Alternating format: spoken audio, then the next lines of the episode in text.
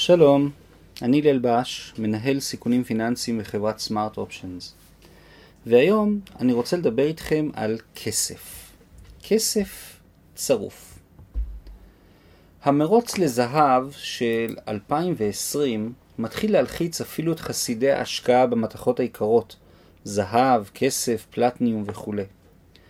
מתחילת השנה קרן הסל על זהב GLD עלתה כ-30%, וקרן הסל המקבילה על כסף SLV עלתה כ-60%. התשואות היפות באות על רקע משבר הקורונה והתגובה העולמית המקיפה שכוללת מדיניות מרחיבה, גירעון תקציבי, הדפסת כסף וחובות לאומיים תופחים, המונהגת על ידי הממשלות והבנקים המרכזיים, בעיקר בארצות הברית ובאירופה. זהב או כסף ההשקעה המהירה והפשוטה ביותר במתכות יקרות, ב-Precious Metals, הינה כאמור דרך קרנות סל, ETF. כידוע מדובר על השקעה מיוחדת, שלא לומר אלטרנטיבית בנכסים דוממים שאינם צומחים במובן העסקי, אינם מחלקים דיבידנד בשונה ממניות או נדל"ן, עם עלויות אחסון מוגדלות כ-0.4 עד 0.5% לשנה, ורמת תנודתיות גבוהה מהרגיל. חלק גדול מהמשקיעים נוערים אל עבר המתכות היקרות במטרה לגוון את תיק ההשקעות ומתוך חיפוש אחר הגנה מסוימת מפני אינפלציה, שחיקת כוח הקנייה של המטבע, היחלשות הדולר, משבר בשוק ההון או קריסת המערכת הפיננסית, כל אחד מהם בנפרד או בשילובים שונים. אבל בעוד רוב המשקיעים אינם מבדילים בין האפיקים השונים, ראוי לשים לב למאפיינים הייחודיים של כסף, סילבר, לעומת זהב, גולד. נתחיל עם נזילות. שוק הזהב הרבה יותר רחב והרבה יותר עמוק משוק הכסף. במונחי שווי שוק כולל, שוק הזהב הינו פי חמש משוק הכסף. היינו שוק הכסף הרבה פחות נזיל. בהקשר זה נזילות מבטאת את היכולת לקנות או למכור את הנכס הפיננסי ללא שינוי משמעותי במחיר.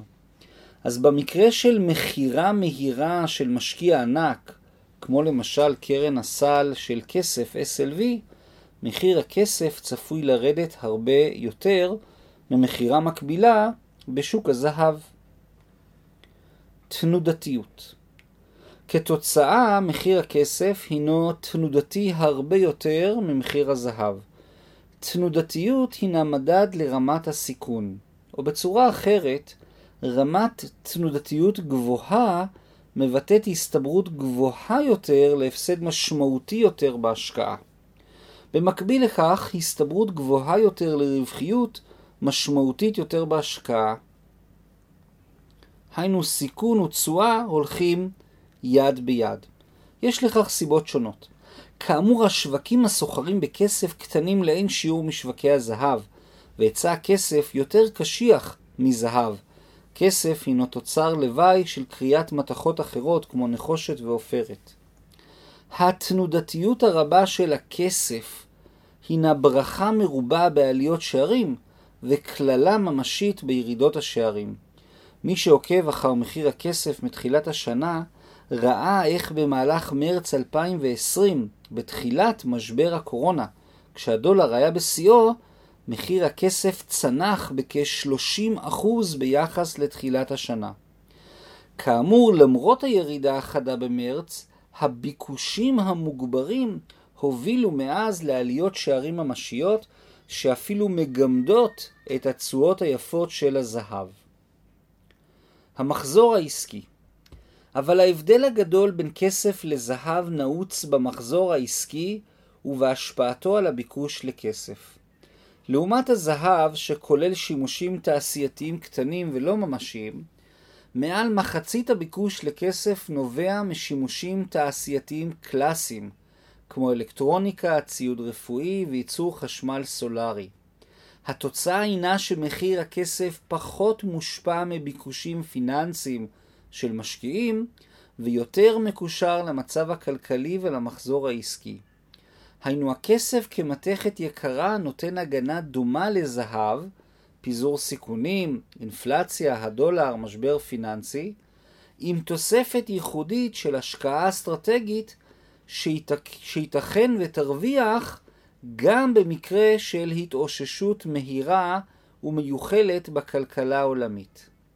חזרה מהירה לשגרה יכולה להוביל לביקושים מוגברים וחדשים לכסף כסחורה תעשייתית קלאסית. לעומת הכסף, הביקוש העיקרי והמרכזי לזהב היה ונותר ביקוש פיננסי של משקיעים שחוששים בעיקר מחוסר הוודאות. אז היחס זהב לכסף. לא ניתן לדבר על זהב וכסף מבלי להתייחס ליחס הנפוץ זהב לכסף, או ה-gold to silver ratio. מדובר על יחס של שני מחירים של נכסים, מחיר הזהב חלקי מחיר הכסף. השימוש ביחס זה נובע מההנחה המוטעית שמדובר על שתי מתכות יקרות שמאוד דומות, וכי השינוי ביחס מבטא עד כמה נכס אחד יקר או זול יותר ביחס לנכס האחר. אם מחיר ונקיית זהב הינו כ-2,000 דולר, ומחיר ונקיית כסף הינו כ-30 דולר, אז יחס זהב לכסף הינו בסביבות ה-70. אם נספר שבעבר הלא רחוק, למשל במרץ 2020, יחס הזהב לכסף היה מעל 100, אזי הירידה מאזור המאה לסביבות ה-70 מבטא הוזלה יחסית של מחיר הזהב או עיקור יחסי של מחיר הכסף או שניהם. משקיעים מסוימים שחושבים שאין הבדל מהותי בין כסף לזהב יכולים להסיק בטעות שזהב עדיף על כסף, אבל הם טועים ובגדול, כי ההנחה שאין הבדלי השקעה מהותיים בין כסף לזהב אינו נכון. כפי שראינו, ישנם הבדלים גדולים בנזילות, בתנודתיות ובקשר עם הפעילות הכלכלית והמחזור העסקי.